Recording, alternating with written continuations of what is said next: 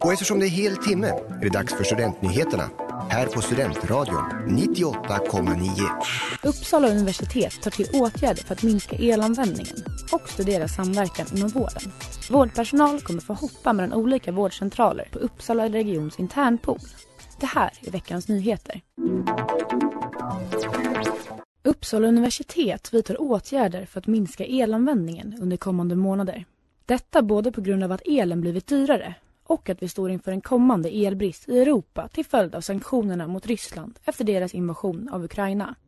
Anders Hagfeldt, rektor på Uppsala universitet, rapporterar en sänkning av elanvändningen på campus. Några steg i sänkningen är att sänka ventilationen vid tider när det inte är lika mycket människor på campus och sänka temperaturen under kommande månader. Temperaturen ligger vanligtvis mellan 20 och 24 grader men förväntas i vinter komma ner på mellan 18 och 20 grader. Belysningstiderna ska ses över och universitetets lokaler kan komma att vara helt släckta nattetid.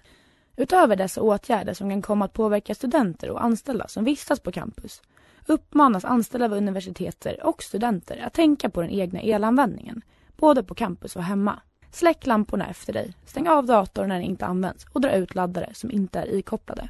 Även Uppsala kommun tar till åtgärder för att minska kommunens elanvändning. Bland annat kommer ljusfestivalen Allt ljus på Uppsala att stänga av belysningen under två timmar mer per dag. Uppsala universitet kommer att forska om Borgholms vårdmodell som innebär en högre samverkan mellan olika områden inom vården då en digital plattform samlar ihop primärvård, kommunal hemsjukvård och ambulanssjukvård för patienten. På norra Öland finns den äldsta befolkningen i Sverige med 33 procent av invånarna som är över 65. Det är tanken att de ska gynnas av det här systemet eftersom alla samarbetande parter då kan se patientens journaler från de olika vårdmötena de haft. Än så länge verkar det som att metoden är effektiv för att ta bort sammanlagda kostnader kors över vården trots att flera delar kan kosta mer än andra på kort sikt. I kommunen har det gjorts stora satsningar på personal då exempelvis distriktläkare får ha max 1000 patienter listade. Annat samarbete sker också på Uppsala regions internpool där vårdpersonal kommer få hoppa mellan olika vårdcentraler som en respons till höga kostnader av hyrpersonal.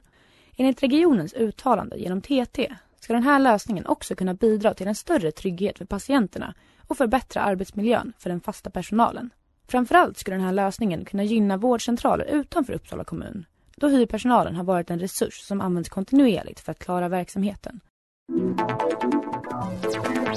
Veckans nyheter i Studentradion 98,9 producerades av Jessica Fernandes och Rut Bruse.